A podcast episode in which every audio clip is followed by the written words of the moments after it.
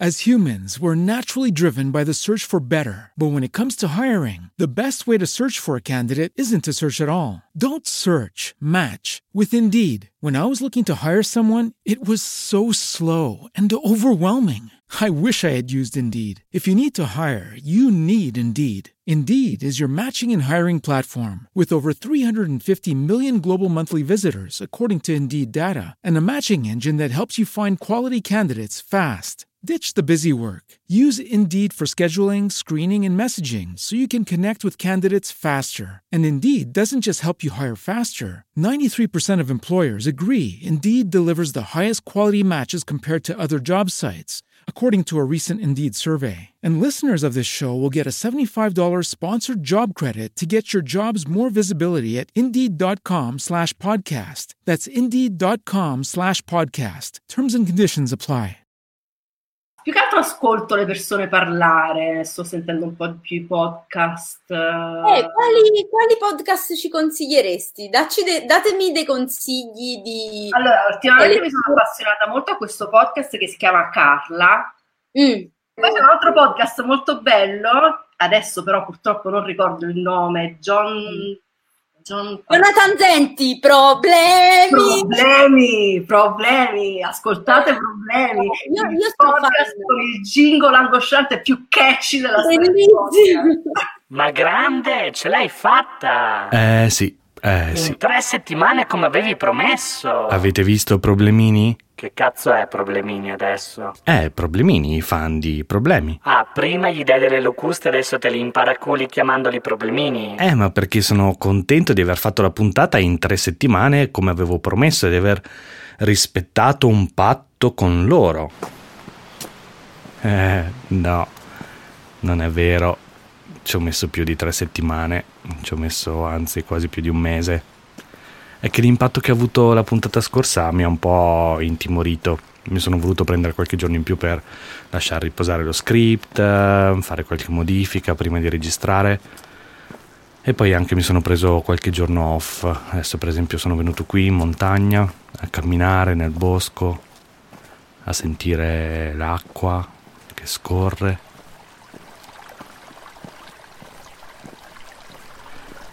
È la mia prima gita fuori porta da dopo il lockdown ed è anche la prima volta che stacco un po', che stacco del tutto, cioè che metto proprio il telefono in modalità aereo. E starei ore qui eh, ad ascoltare l'acqua. A immaginarmela proprio che si porta via tutta la glassa merdosa che mi è rimasta addosso in questi mesi. Tutta la tensione,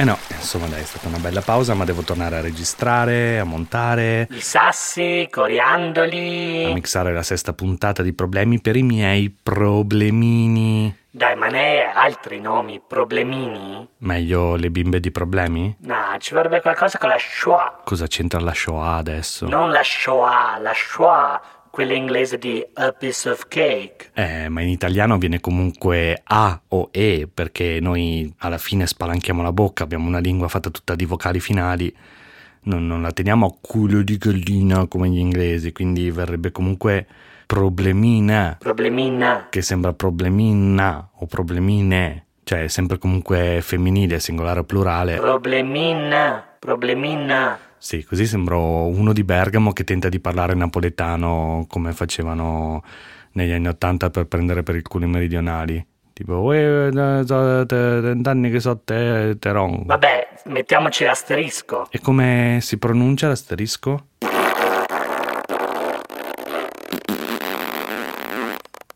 Ma come? Eh sì, l'asterisco è la rappresentazione grafica del... De che? La, del buco del culo. Uh, allora, problemin... Problemin... Problemin... No dai, è impronunciabile, scusa, se no tolgo del tutto la vocale finale così diventa problemin. Senti che bello Veneto, problemin. Problemin. Sembra un bel cognome di Sandrigo, problemin. Cari problemin. I sassi, i coriandoli. L'Islanda. Quindi, cari problemin, sì, ce l'ho fatta a fare la puntata quasi in tempo, cioè non proprio tre settimane, un po' di più. nonostante le ferie vostre, le ferie mie, nonostante me stesso e nonostante le poste italiane, perché le mascherine di problemi che potete comprare su agaveaudio.bigcartel.com stanno andando via proprio come l'insalata di riso in piscina a luglio. Eh. Le mascherine di problemi. Ma ce ne sono ancora che vi aspettano e le potete ordinare, come già vi ho detto, su www. Ah, che bello il www. Eh, lo so, anche a me piaceva un sacco www. www.agaveaudio.bigcartel.com. Affrettatevi, eh, che la seconda ondata, come sentite in questi giorni dalle news, è alle porte. La seconda ondata. Unbelievable comunque, eh. Cioè, la puntata che adesso andate a sentire l'ho fatta in tre settimane, poi ci ho aggiunto una settimana di pausa, insomma, comunque in un mese l'ho fatta. In realtà mi attirava molto l'idea di darvi, dopo la pesantezza della scorsa puntata, una bella mattonata anche da ascoltare sotto l'ombrellone. Non ce l'ho proprio fatta per Ferragosto, ma insomma per gli ultimi giorni di agosto sì. E in qualche modo, insomma, sono riuscito un po' nell'intento che avevo nel cuore di rovinarvi queste mezze vacanzette da pandemia globale. Poi in realtà c'è da dire che questa puntata praticamente era già scritta o comunque già abbozzata, solo che... Solo che... Eh, solo che la scorsa puntata, quella sul male di vivere, ha innescato una reazione che mm, non mi aspettavo tanto. Non solo ha fatto un sacco di ascolti, ma anche mi sono arrivati un sacco di messaggi, di vocalini, di segnali, in qualche modo, di attestati di fiducia o attestati di affetto. Cioè ancora non so bene quali tasti io abbia toccato e perché. Mi sono arrivati dei messaggi molto belli, lunghi, intensi, di persone che si sono fatte delle domande o che si sono trovate a casa in qualche modo in quello che io ho raccontato. Mi sono arrivati anche messaggi di persone che si sono preoccupate per me e volevo rassicurare tutti che va tutto bene, eh? sto bene, sono molto funzionale ho fatto una puntata in un mese, cioè quello che ci tengo a dirvi è che quello che stiamo facendo io e voi, io nel produrre questi episodi di problemi e voi nell'ascoltarli, è un gioco. Come un gioco. Cioè un gioco serio ma pur sempre è un gioco, un gioco. come quando ci si siede al cinema o si legge un romanzo. Mm. Io scrivo una storia, la costruisco, ve la racconto Sì. e voi ci passate attraverso ascoltandola e ne fate giustamente quello che ve ne pare. Cioè vuoi dire che non c'è niente di vero in quello che dici? Sì, mh, disse comunque la voce di una personalità dissociata che parla con l'autotune dei trapper. Ma poi, cioè, non è importante, non è più il Novecento questo, non importa. Cosa non importa? Ma sì, realtà, finzione, chi li distingue più? Cioè, noi qui lavoriamo per sfondare la quarta parete della verità emotiva, cioè se tu, ascoltatore, senti qualcosa e ci credi, allora è vero, è quello che è vero, è quello che importa. Mm, ok, quindi vuoi dire che siccome hai capito che la pesantezza fa fare tanti ascolti, allora hai fatto un'altra mattonata di puntata per fare tanti ascolti, giusto? Ecco, bravo, volevo esattamente dire quello. Problemi. Problemi.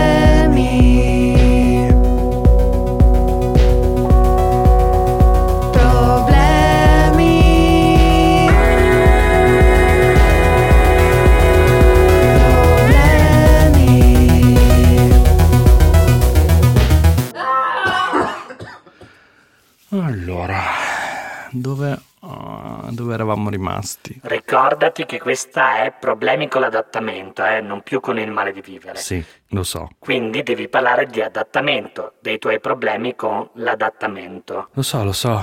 Eh, Eravamo rimasti che erano le tre di notte di un mercoledì della seconda settimana dopo l'esplosione della pandemia esatto. e io ero immobile sul mio letto a fissare il soffitto. Esatto. Quindi facciamo un po' di conti. Facciamoli, dai, prendo la calcolatrice. No, no, No, facciamo i conti con Conte. come aspetta, che senso? I conti con Conte. Contiamo la nostra quarantena attraverso i discorsi del presidente del Consiglio Conte. Allora, il 21 febbraio viene testato positivo il famoso paziente 1 di Codogno, grazie all'idea geniale di un'infermiera che un giorno ha capito che il mondo è una sfera e che se c'è un'epidemia in corso in Cina basta un attimo che arrivi anche qui. Io, come raccontavo nella puntata 4 sui miei problemi con la paranoia, ero negli Stati Uniti e al mio risveglio leggo la raffica di notizie che arrivano dall'Italia. Che però al 21 febbraio appunto sono ancora piuttosto rassicuranti, cioè ci sono questi due casi in questi due paeselli lontano dalle grandi città, basta fare un decretino piccolo per inchiudere queste persone nel loro piccolo territorio e arginare il fenomeno e tutto sommato stare calmi, insomma. Il decreto legge ci consentirà anche di disporre eh, delle misure ulteriori di contenimento per eh, impedire l'allontanamento dal comune, dall'area interessata da parte degli individui che sono individuati come nelle aree in questo momento che possiamo considerare di focolaio. Mi riferisco in particolare all'area dell'Odigiano, dove ci sono dieci comuni interessati, e poi mi riferisco al comune di Vo Euganio, in provincia di Padova, nel Veneto, dove, come sapete, abbiamo accertato alcuni casi in questo piccolo comune. Quindi saremo sempre vigili, costanti, vi assicuriamo il massimo impegno, sempre però considerando che è una situazione in continua evoluzione. Quindi noi dobbiamo essere sempre pronti ad adottare, intervenire con nuove misure o rivedere quelle che già abbiamo previste. Il 25 prendo l'aereo che mi riporta in Italia, con un po' di paranoia perché ero stato male un paio di settimane prima, ma con tutto lo spirito collaborativo che il Presidente del Consiglio quel giorno mi aveva trasmesso. Coloro che hanno una responsabilità istituzionale si devono rendere conto che in questo momento, come ho dichiarato a fine di questa riunione, abbiamo tre imperativi etici. Collaborare, collaborare, collaborare collaborare come su una irrinunciabile linea del Piave. E allora collaboriamo, dico io, anzi, visto che ho il dubbio di averlo preso, mi metto anche in isolamento da solo, senza che me lo chieda nessuno. Tanto ho il freezer pieno della roba scaduta che compro al Carrefour a metà prezzo, anche perché, caro Conte, se mi pungoli sull'imperativo etico, io scatto subito sull'attenti, capito? Cioè l'etica è proprio la roba mia, è la roba per cui io mi commuovo, per cui mi smuovo. Diversamente noi avremmo l'effetto di diffondere false sicurezze e in realtà le false sicurezze sono illusorie, generano in realtà confusione e soprattutto compromettono l'efficacia operativa del sistema di protezione che abbiamo messo su eh? e che stiamo perseguendo. Che, che cazzo ha detto? Eh sì, vedi, sono queste le parti che ti fregano dei discorsi di Conte, cioè che ad un certo punto partono a razzo verso l'infinito e tu ti dimentichi della cosa grave di cui ti stava parlando e inizi a fare considerazioni di tipo esistenziale sulla tua vita, sulle tue relazioni con gli altri, sulle incomprensioni con le tue ex. In Italia è un paese sicuro, è un paese su cui si può viaggiare, si può venire a fare del turismo, ci sono alcuni, diciamo, alcune aree delimitatissime del nostro territorio che in questo momento abbiamo assoggettato a delle restrizioni per quanto riguarda anche la circolazione di persone, ma sul restante territorio si può viaggiare tranquillamente. L'Italia è un paese sicuro e forse molto più sicuro di tanti altri. Nei giorni successivi più o meno tutto scorre come prima o faccio finta che sia così, diciamo. Mi metto a lavorare ad una cosa che mi ha chiesto di fare Radio 3 sul mio ritorno a Milano e me ne rimango nel mio isolamento anche un po' lasco, diciamo in realtà. Cioè, in realtà qualcuno che veniva a trovarmi l'ho visto, stando distante, con le mascherine. Poi un giorno sono andato nel bottegone dei cinesi vicino a casa perché mi servivano due robe, ma quando arrivo trovo il cartello chiuso per rinnovo locali. E a parte la comunità cinese di Milano, che già in quei giorni aveva iniziato a chiudere tutte le attività commerciali, tutto il resto intorno a me la prende abbastanza sotto gamba e anche con un po' di fatalismo. Se ne parla, si scherza, ci si dice che basta limitare un po' la vita sociale così per un paio di weekend e che tutto sarebbe tornato normale nel giro di poco tempo. Del resto nessuno ci sta dicendo cosa sta realmente accadendo, cosa bisogna fare, dove bisogna andare. Anzi, mentre qualcuno inizia a chiedere di chiudere tutto, Sala, il sindaco di Milano, è già lì che preme per tornare a lavorare, a lavorare. Zaia in Veneto dice la roba dei cinesi che mangiano i topi, ah ah ah che ridere, Zingaretti va a fare l'aperitivo sui navigli per far vedere che noi non abbiamo paura del virus e tutti noi che aspettiamo dei segnali chiari su cosa dovremmo fare, su cosa sarebbe giusto fare per noi e per gli altri, siamo tutti in attesa come dei piccoli Morgan che si chiedono dove è andato Bugo. E andiamo avanti con le nostre vite, magari facendo un po' più di attenzione, un po' più di ordine con un po' più di calma, anzi di karma, come in quei giorni dice il calabrese su TikTok. Ragazzi, vi dovete comportare bene, perché nella vita esiste il karma. Il karma che cos'è? Che se vi comportate male, va via del culo. Ma se vi comportate bene, va via del culo uguale, ma con karma. Arriva il 4 marzo e Conte torna online con un nuovo annuncio. Da gennaio, quando avevamo appena due casi, abbiamo subito messo in atto misure che sono apparse drastiche, ma che in realtà erano semplicemente adeguate, proporzionate a tutelare la salute dei cittadini, a contenere la diffusione del contagio. Oggi torno a parlarvi per informarvi che sono in arrivo nuove misure. Dobbiamo assumere un comportamento responsabile. Dobbiamo lavare le mani spesso starnutiamo, tossiamo in un fazzoletto, nella piega del gomito, manteniamo un metro di distanza nei contatti sociali, evitiamo abbracci, strette di mano, evitiamo luoghi affollati.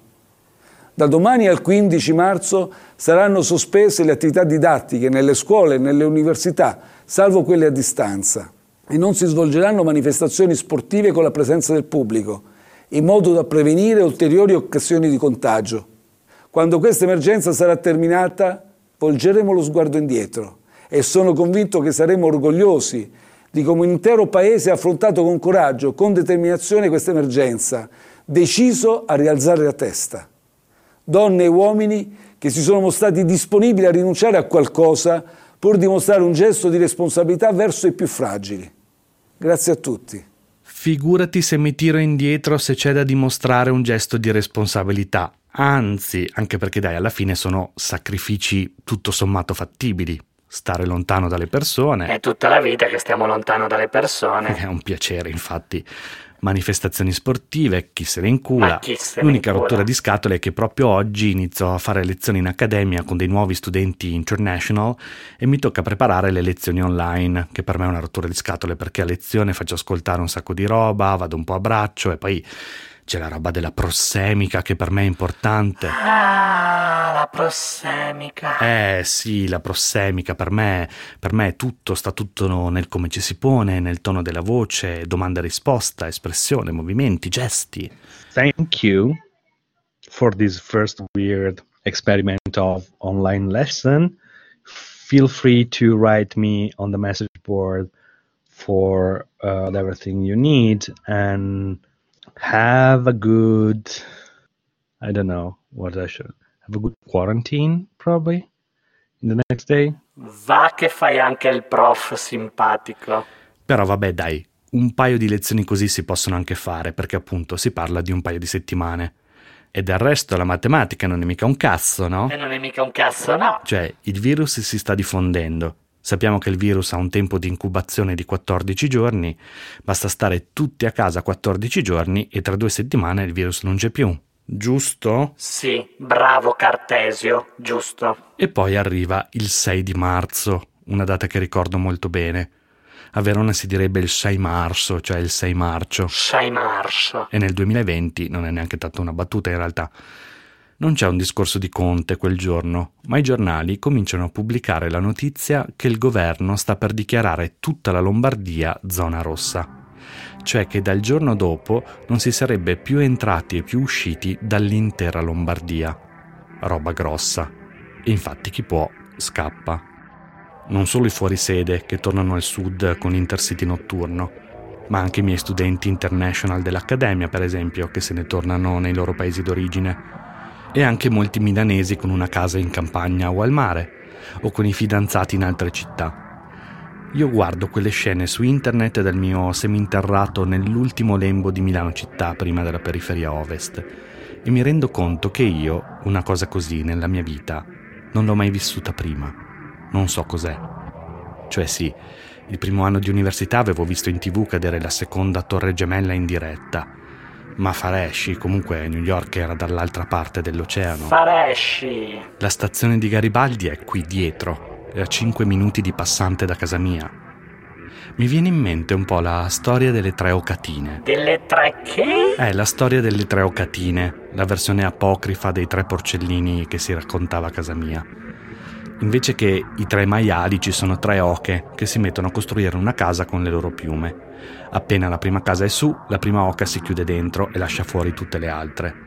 Lo stesso fa la seconda oca, la terza, rimasta da sola, fa una casa solida usando tutte le sue piume, poi arriva il lupo, mangia la prima, mangia la seconda e poi con la terza son cazzi. Insomma, fondamentalmente la stessa storia dei tre porcellini. E cosa c'entra la Lombardia zona rossa con le oche? Eh, c'entra perché quando una delle ocatine entra e chiude fuori le altre, dice Cighe dentro, dentro staga.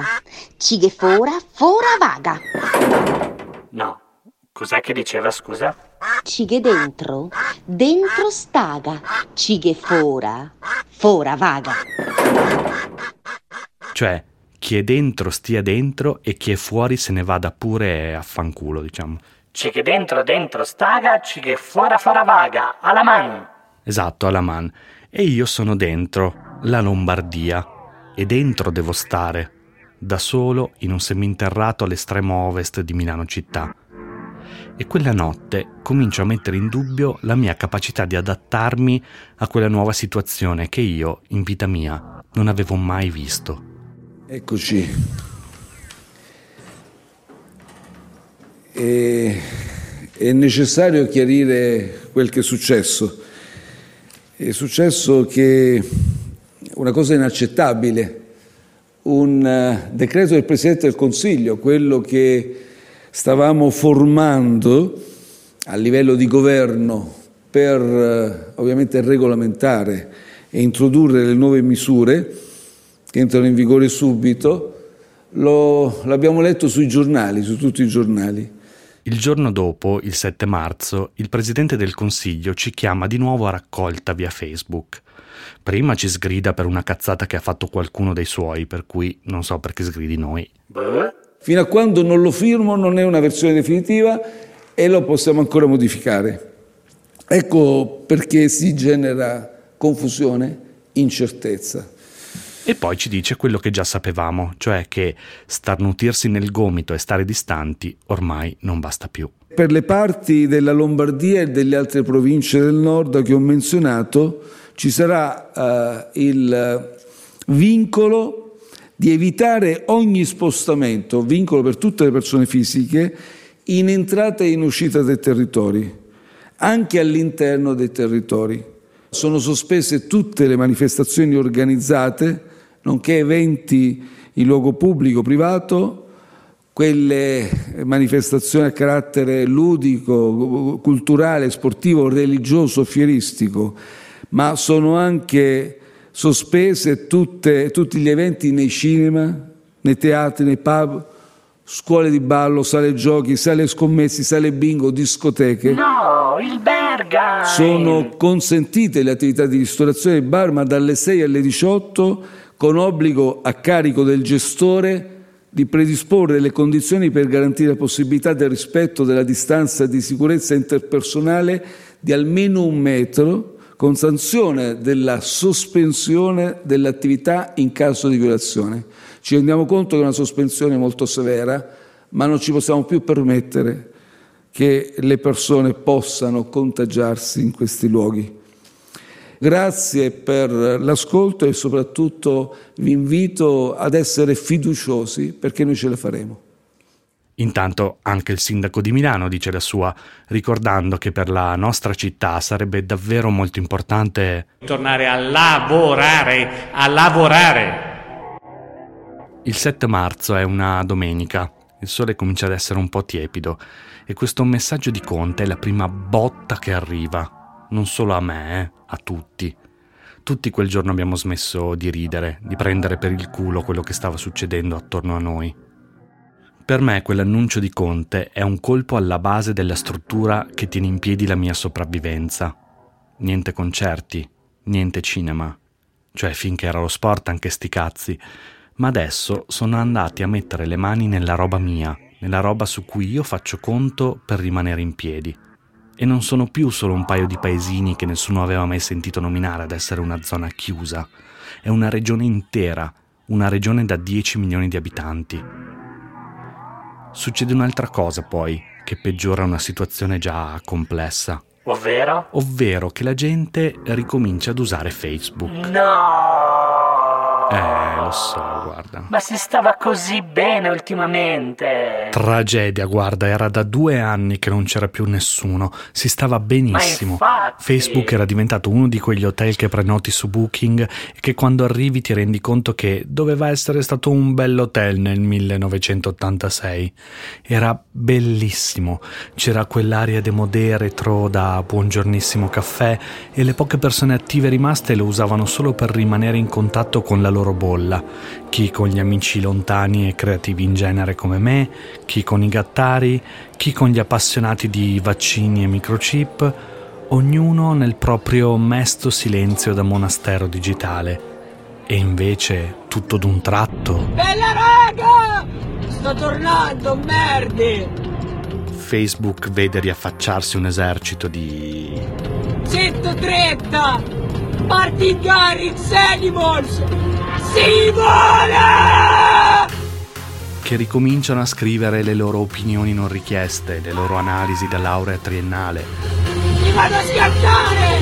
A postare notizie condivise da chissà che blog de bode dove non si sa, a dire la loro. C'è chi fa il sarcastico al cazzo, che è quello che più o meno mi sono rimesso a fare io, chi l'allarmista, chi il negazionista, chi il polemico. E in un attimo è il 2015 again. Ho vinto 30 euro! Alle macchinette! Vado, vado, vado! E sempre su Facebook inizia la lapidazione delle liste. Tutti rispondono all'emergenza consigliando agli altri i 10 dischi da ascoltare in quarantena, i 10 film da vedere, i libri che devi assolutamente leggere, le serie tv che devi assolutamente guardare, come se la quarantena fosse uno spazio vuoto da riempire con le cose che piacciono agli altri. Ma per me, anche quei primi giorni, quello spazio era già colmo di pensieri, di preoccupazioni, di incognite, uno spazio colmo che in realtà inizia già a tracimare e i confini, i limiti di quello spazio si stanno per restringere di nuovo. Buonasera a tutti. Vi comunico che abbiamo adottato una nuova decisione come governo su un presupposto. Siamo ben consapevoli di quanto sia difficile cambiare tutte le nostre abitudini. Capisco le famiglie, i giovani che nel tempo libero sono soliti andare nei centri commerciali, frequentare i propri coetanei, riempire i bar, ritrovarsi a gustare un aperitivo, un momento di socialità. Sono abitudini che ragionevolmente con il tempo, alla luce delle nostre raccomandazioni, potranno essere modificate e anche adattate alle nuove esigenze. Ma purtroppo tempo non ce n'è. I numeri ci dicono che stiamo avendo una crescita importante dei contagi, delle persone ricoverate in terapia intensiva e subintensiva e anche, ahimè, delle persone decedute. Le nostre abitudini quindi vanno cambiate, dobbiamo rinunciare tutti a qualcosa per il bene dell'Italia, lo dobbiamo fare subito e ci riusciremo solo se tutti collaboreremo e ci adatteremo subito a queste norme più stringenti. È per questo che ho deciso, d'accordo con gli altri componenti del governo, di adottare misure ancora più forti, ancora più stringenti, per riuscire a contenere il più possibile l'avanzata del coronavirus e tutelare così la salute di tutti i cittadini. È per questo che sto per firmare un provvedimento che possiamo sintetizzare con l'espressione io resto a casa. L'Italia, non più la Lombardia, è in isolamento. Ovunque noi siamo, chiunque abbiamo in casa o non abbiamo in casa, chiunque abbiamo lontano o non abbiamo lontano, dobbiamo stare dove stiamo. Ci che dentro, dentro staga. Punto. Il fuori non c'è più.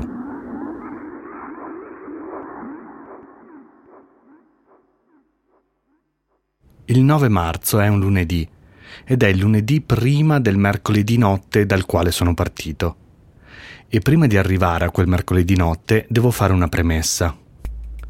Io, nelle fatalità di questo evento che ci ha colpiti, sono stato molto fortunato, molto. Comunque ho un lavoro, precario per carità, ma che comunque non è stato travolto da quello che è accaduto, anzi è stato stravolto, sono cambiate molte cose, ma è addirittura cresciuto. Ho lavorato tanto durante la quarantena e questo ha voluto dire che le mie finanze personali non ne hanno particolarmente risentito o non in modo drammatico, insomma. Il caso stavolta mi ha detto bene. Se mi fosse capitato tre anni fa quando lavoravo alla RAI Radio a umiliazioni italiane, con i contratti a puntata legati alla messa in onda, mi sarei trovato da un giorno all'altro veramente col culo non per terra, sottoterra. Sono stato fortunato perché i miei genitori, che vivono a 200 km più o meno da dove vivo io, anche se hanno la testa dura come il marmo, comunque sono ancora giovani e in salute, per cui il livello di preoccupazione che ho dovuto sostenere in questi mesi è stato tutto sommato tollerabile e più che altro emotivo, non pragmatico, cioè non ho dovuto organizzare spostamenti o altri tipi di azioni pratiche e di questa fortuna che ho avuto del tutto immeritata e inaspettata ne sono stato consapevole fin da subito. Nei primi giri di videochiamate in cui ci si chiedeva come stai? con le persone con cui ci si vuole bene, i miei amici musicisti che vivono di musica mi facevano vedere le loro agende piene di segni di cancellazioni e sbarramenti neri dove prima c'erano date di concerti. E quindi lavoro e quindi soldi per potersi pagare l'affitto e la spesa che erano completamente andati per cui le persone intorno a me lo sanno, la mia risposta standard a chi mi chiedeva come stavo durante il lockdown è sempre stata non mi posso lamentare. Avrei voluto lamentarmi, eh? Del resto lamentarsi per piccole cose è uno degli aspetti che rende insopportabili noi con il male di vivere. Ma non potevo e quindi ho cercato di farlo il meno possibile.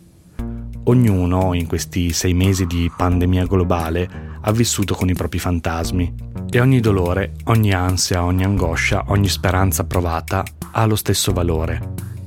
Sono consapevole che i miei problemi con l'adattamento, di cui ora parlerò, non sono niente rispetto ai problemi che hanno avuto coloro che, per esempio, hanno visto morire persone in poche ore quando pensavano magari di avere ancora qualche mese o qualche anno per poterci parlare assieme, per potersi dire le cose che si volevano dire niente in confronto a chi, come me, non ha un patrimonio familiare su cui contare, ma che al contrario mio ancora non sa che lavoro farà per tutto il 2020 e il 2021. Io non ho mai avuto una posizione di privilegio in tutta la mia vita, mai. Questa è forse la prima volta in cui tutto sommato mi è andata di culo. Eppure, anch'io, come tutti, nonostante la posizione semifortunata nella quale mi sono ritrovato, ho fatto fatica ad adattarmi a tutte queste nuove richieste che ci venivano fatte, rinnovate quasi ogni giorno.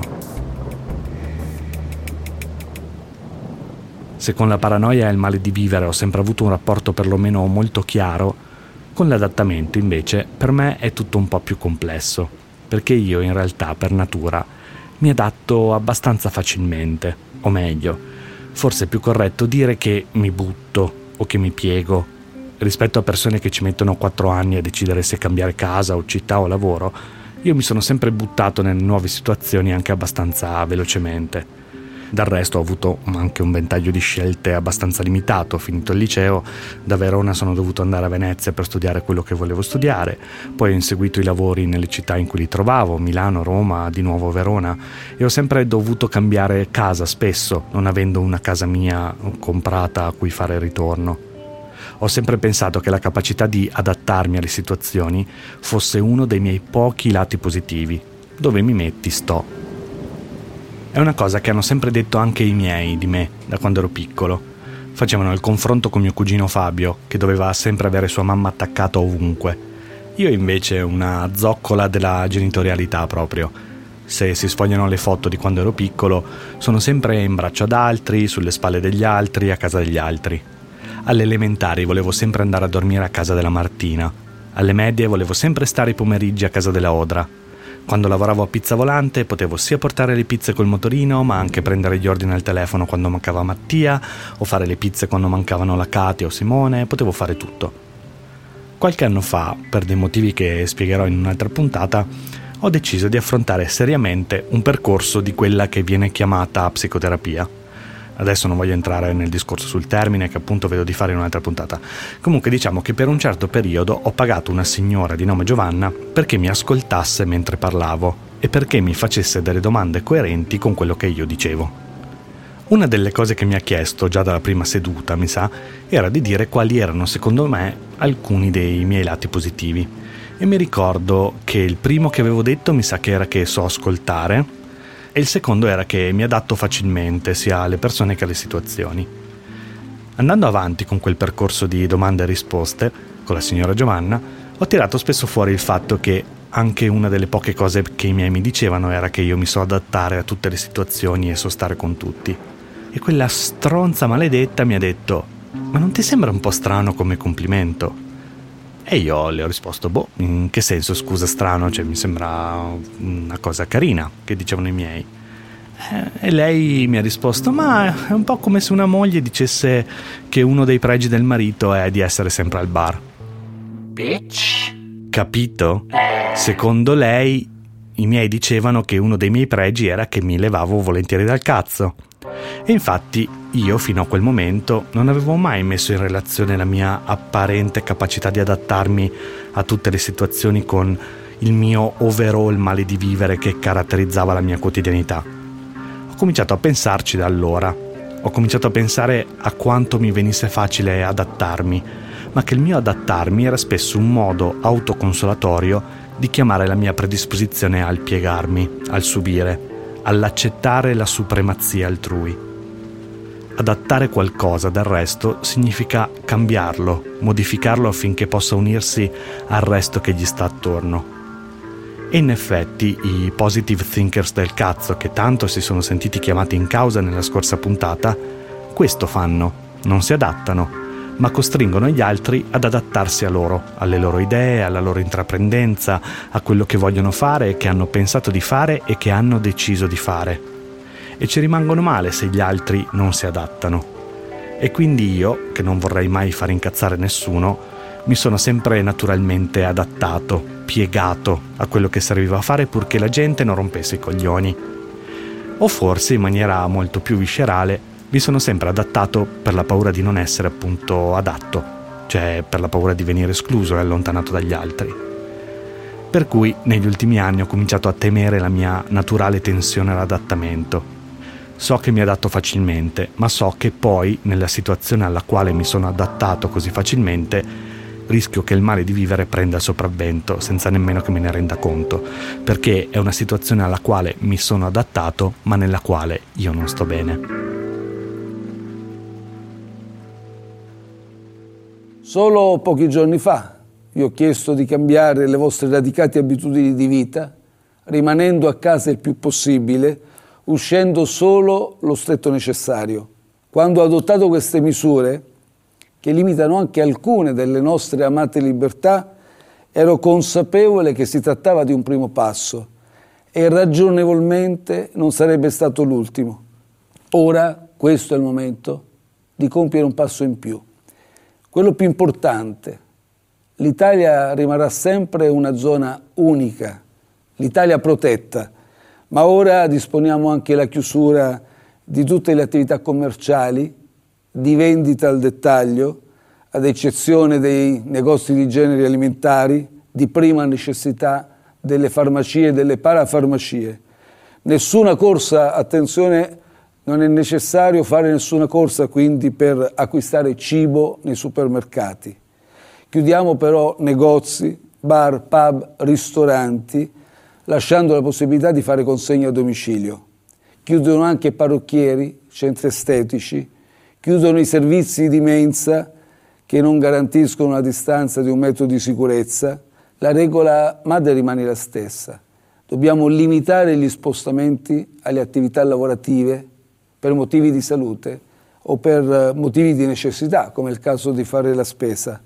L'effetto di questo nostro grande sforzo potremo vederlo solo tra poche settimane, un paio di settimane.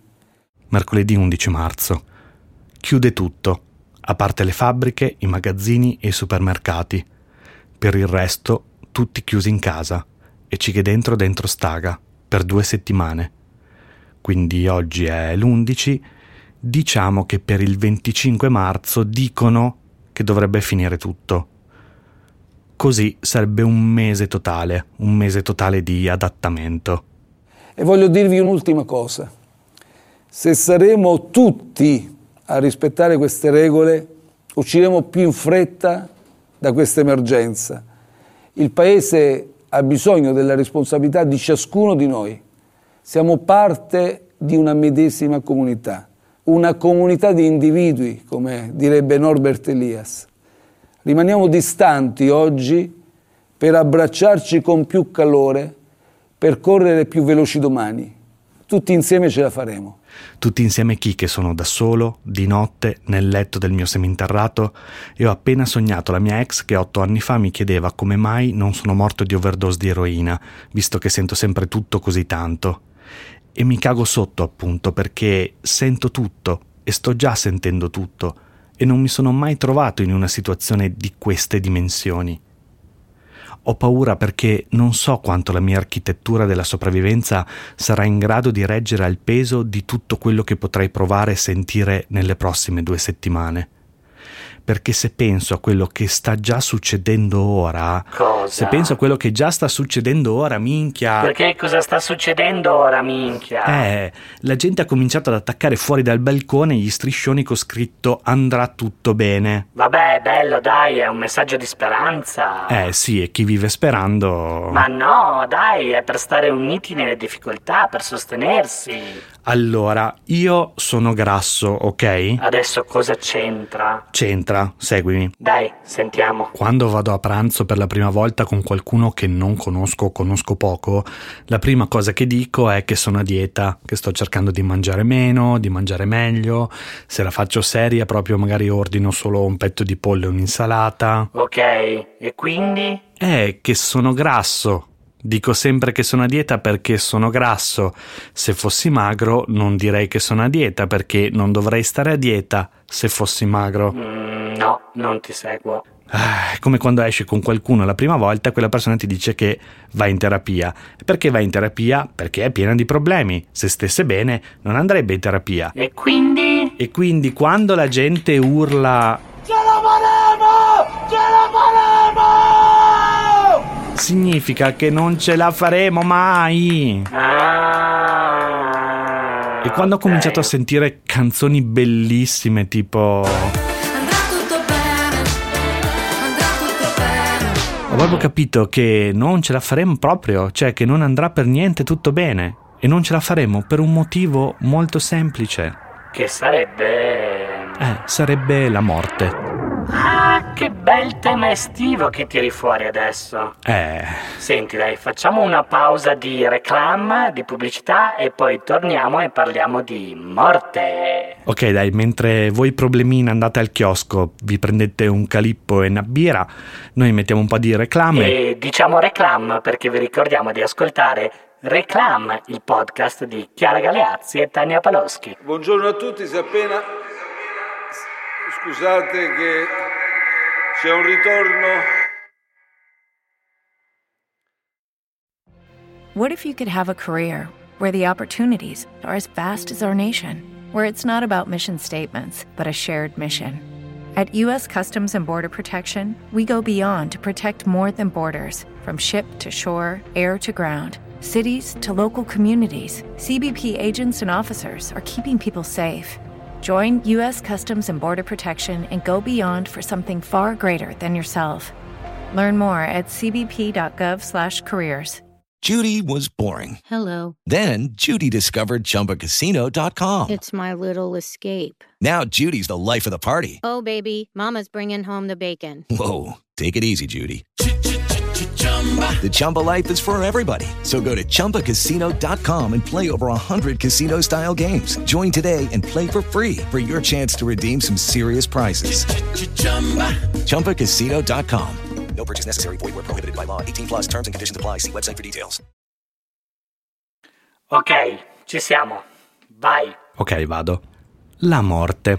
Oh. L'unica cosa che sappiamo già da piccoli che ci succederà nella vita prima o poi e alla quale, nonostante tutto, arriviamo sempre terribilmente impreparati.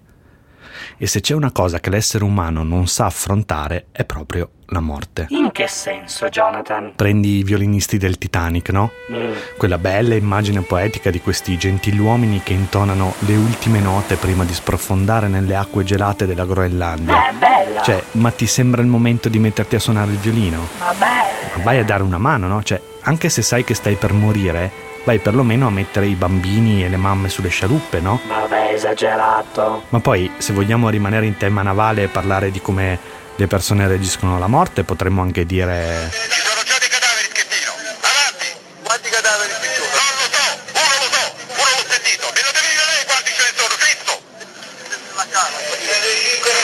Ma ti rende conto che è buio e che qua non vediamo E che vuole tornare a casa, schettino? E poi, vabbè, quando c'è da parlare di come le persone reagiscono alla morte, io ho un mio video preferito di sempre che sull'argomento, mh, proprio argomento uomini di fronte alla morte, per me è il migliore di tutti. Sentiamo che video è. Allora, un paio di anni fa a Terracina c'è stata un'esibizione dell'aeronautica militare. Un pilota ha sbagliato una manovra con il suo Eurofighter e si è schiantato dritto in mare. Era un'esibizione vicino alla costa, quindi ci sono decine di video di quell'incidente perché appunto la spiaggia era piena di gente, piena di persone, di famiglie, di bambini che stavano guardando lo spettacolo delle frecce tricolori. E li ho guardati tutti quei video, anzi li ho analizzati quasi frame per frame per vedere come reagiscono le persone all'assistere in diretta in prima persona, con gli occhi aperti, alla morte inaspettata di qualcuno, che tra l'altro ha perso la vita per il loro intrattenimento. Ma è morto il pilota? Eh sì, non si è nemmeno accorto di aver sbagliato manovra, si è proprio schiantato dritto in mare e l'aereo è esploso in una nube nera di fumo e acqua. Nei video vedi che c'è tipo la signora che se ne va via col ghigno tipo ma tutte cazzate. Ci sono quelli che subito tirano fuori il telefono per chiamare qualcuno e dire oh raga ho appena visto uno che è morto in diretta. Ci sono quelli che stavano riprendendo con il telefonino che non ci possono credere di aver registrato uno schianto, non sanno se smettere di registrare e pubblicare o andare avanti, non vedono l'ora di caricarlo online per vedere piovere su di loro tutti quei like che la fortuna quel giorno gli ha donato. E poi c'è un video in particolare che mi ossessiona particolarmente, dove le reazioni del proprietario del telefonino che riprende lo schianto, che le senti in audio, attraversano una palette di incredibilità, una meglio dell'altra. Porca puttana! Prima reagisce all'incidente, ovviamente. Porca puttana! È andato, cazzo! Porca puttana Eva! Poi fa delle considerazioni sulle dinamiche fisiche del volo. Lo sapevo io! L'ha preso troppa! Porca puttana! Poi passa ad un'analisi del comportamento del pilota. È fatta, non, si è buttato nemmeno col paracadute, non si è reso conto, io l'ho visto che stava scendendo troppo, ho detto ma dove che? Cazzo! Cazzo, è esploso proprio. Io speravo di vedere il paracadute. Io speravo di vedere il paracadute, guarda. E poi, perché no, un po' di filosofia. E non ti rendi conto quando succedono queste cose, guarda. eh. Io quando ho visto che scendeva troppo così, ho detto ma è possibile. Quando ho visto lo scoppio, quando ho visto, quando ho visto lo scoppio ho detto porca E miseria, infine allora chiude con un soddisfatto ho ripreso Che tutto. brutto, guarda, ho preso tutto qua, ho ripreso tutto. Eccoli, guardi, guarda. E non era un ingegnere aerospaziale, eh, quello che ha fatto il video. Sì, ma che cosa vuoi dire con tutto questo discorso? Voglio dire che l'ottimismo è il preludio di una tragedia, sempre. Chi è ottimista lo è perché vede una voragine davanti a sé e ha paura di finirci dentro. È il 12 marzo, i morti ad oggi sono più di mille. E tutti quegli arcobaleni appesi al balcone sono l'ottimismo colorato che preannuncia la tragedia nera che sta per piombarci addosso.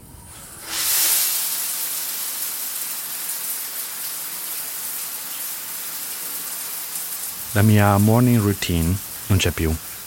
Non c'è niente, non c'è più la morning in realtà. Mi addormento alle 11 di sera, alle 3 sono sveglio con gli occhi sbarrati.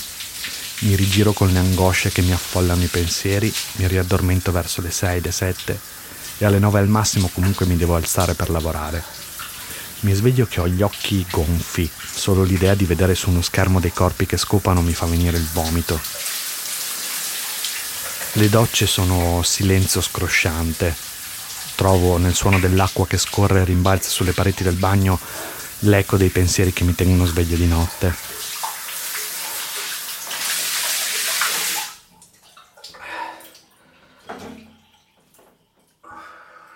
La musica ogni tanto per abitudine prova a fare incursione ma dura poco.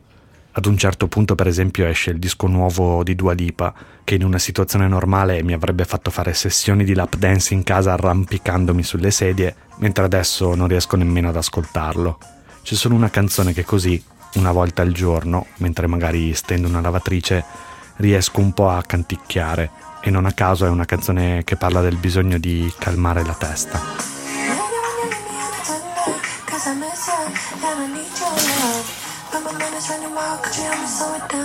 Put my mind at ease. Pretty please. I need your hands on me. Sweet relief. Please. Il mio lavoro è un lavoro che faccio al computer. Guardare e incrociare i dati, pubblicare e cambiare cose su un sito e ascoltare, ascoltare un sacco di podcast. Per me, da uno che a scuola non riusciva a stare seduto al banco per più di sette minuti, è già di per sé faticoso. E tendo a distrarmi. In una situazione normale, dopo che sono uscito di casa, vado subito in studio e per le nove e mezza inizio a lavorare. Poi alle undici pausa e vado con i miei compagni di studio a bere un caffè al bar. Poi mi rimetto davanti al computer fino all'una, quando stacco andiamo tutti a pranzo all'Arci. Poi di nuovo al computer verso le 5 gelatino o tisana a seconda della stagione e poi verso le 9 di sera circa stacco. Lavorare al computer è molto faticoso, per gli occhi, per le orecchie, per la schiena. Per questo la mia routine è un alternarsi tra intensità e rilascio, in modo da riuscire a stare concentrato su quello che devo fare almeno per un'ora e mezza di fila e allo stesso tempo non alienarmi totalmente entrando dentro lo schermo del computer. Adesso che al bar da Max non ci posso andare, che a pranzo all'Arci non ci posso andare, che il gelato me lo prendo dal freezer mentre guardo comunque lo schermo, non ho più sessioni di rilascio e col passare dei giorni quindi diminuisce anche l'intensità. Qui ad esempio mi sono accorto che mi sono messo a guardare dei video di gente in qualche posto dell'Asia, tipo Vietnam, che pesca i pesci con la Coca-Cola e la Sprite. Ne ho guardati tipo 20 di questi video e ci sono arrivato per un'associazione distratta di idee. Prima c'erano i video della Coca-Cola con la Mentos, credo, prima un sito che parlava di come cambia il gusto della Coca-Cola a seconda di dove viene imbottigliata e prima non so, insomma una catena di rimandi da Facebook o dalle colonnine clickbait dei siti di informazione. Arrivo a fine settimana tagliando la mia disattenzione con il macete come farebbe un guerrigliero nella foresta. Alle 6 meno 10 di venerdì si chiude la call settimanale su Zoom con i colleghi sparsi in giro per il mondo. E io finalmente mi metto in attivo su Slack, chiudo il computer, metto il telefono in modalità aereo e mi stendo sul divano, pronto finalmente a rilasciare un po' di tutto quell'inquinamento digitale accumulato durante la settimana e godermi finalmente un po' di silenzio.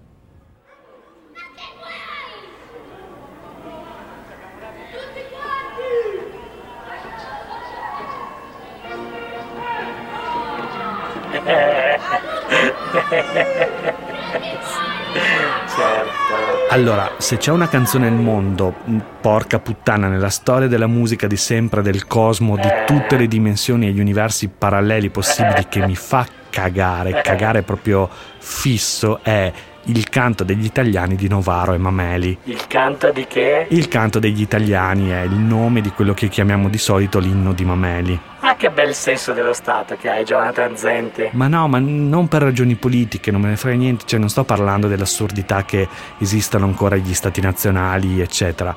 Parlo proprio di musica, cioè al netto che non dovrebbero esistere le nazioni e quindi nemmeno i loro cazzo di inni, però devo ammettere che God Save the Queen è un bel pezzo, ha tutta quella maestosità solenne, Già. insomma la marsigliese, ha quella cafoneria ghigliottinara che ti fa venire voglia di andare a tagliare la testa a qualcuno a caso e a sputare per terra. Che sputare per terra. Ah boh, non lo so, mi fa pensare a quello. Poi, Vabbè.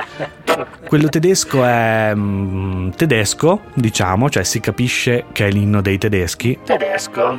ma quello italiano è proprio brutto come la morte, secondo me. Cioè, insomma, a me dà fastidio sentirlo. Io quando lo sento proprio ah, con tutte quelle trombette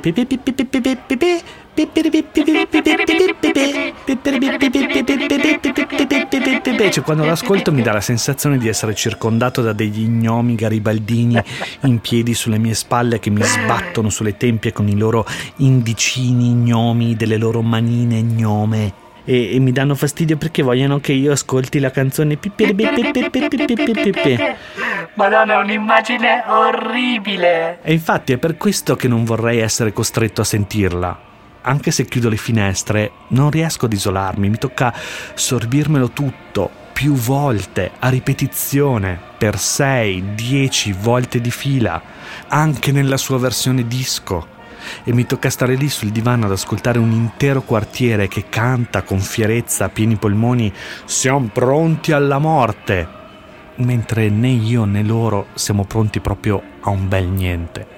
Tanti italiani sono direttamente in trincea, negli ospedali, nelle fabbriche, nelle farmacie, dietro le casse di un supermercato. Tanti rimangono a casa, ma non rimangono inerti, li sostengono da un balcone, da una finestra, cantano con loro, cantano l'inno nazionale.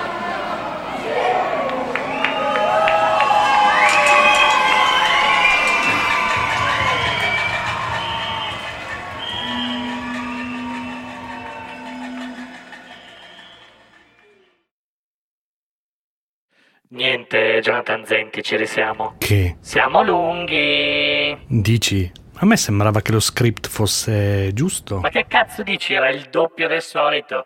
Infatti è già passato un'ora e siamo solo al 16 marzo e dobbiamo arrivare almeno alla fase 2, al 18 maggio. E quindi cosa facciamo? La rispezziamo ancora? Eh, mi sa di sì, anche perché ci sono dei problemin, tipo Caterina Di Paolo. Ciao Cate. Che ascoltano la puntata andando a correre e se dura due ore li ritrovano a bordo strada disidratati come i gatti morti, cioè già abbiamo pochi ascoltatori, non possiamo rischiare di perdere anche i due che abbiamo. Vabbè, allora facciamo che la puntata numero 6, problemi con l'adattamento, finisce qui e poi più avanti pubblicheremo una puntata 7. No, no, no, no, che più avanti la pubblichiamo subito la numero 7, insieme alla 6. Figo! Pam pam!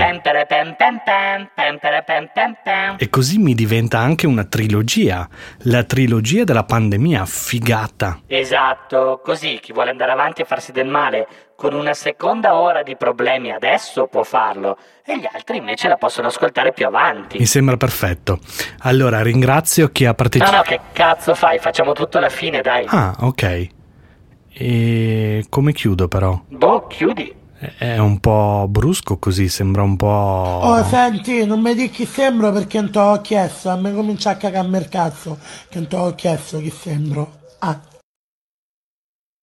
Judy was boring. Hello. Then Judy discovered ChumbaCasino.com. It's my little escape. Now Judy's the life of the party. Oh, baby, Mama's bringing home the bacon. Whoa, take it easy, Judy.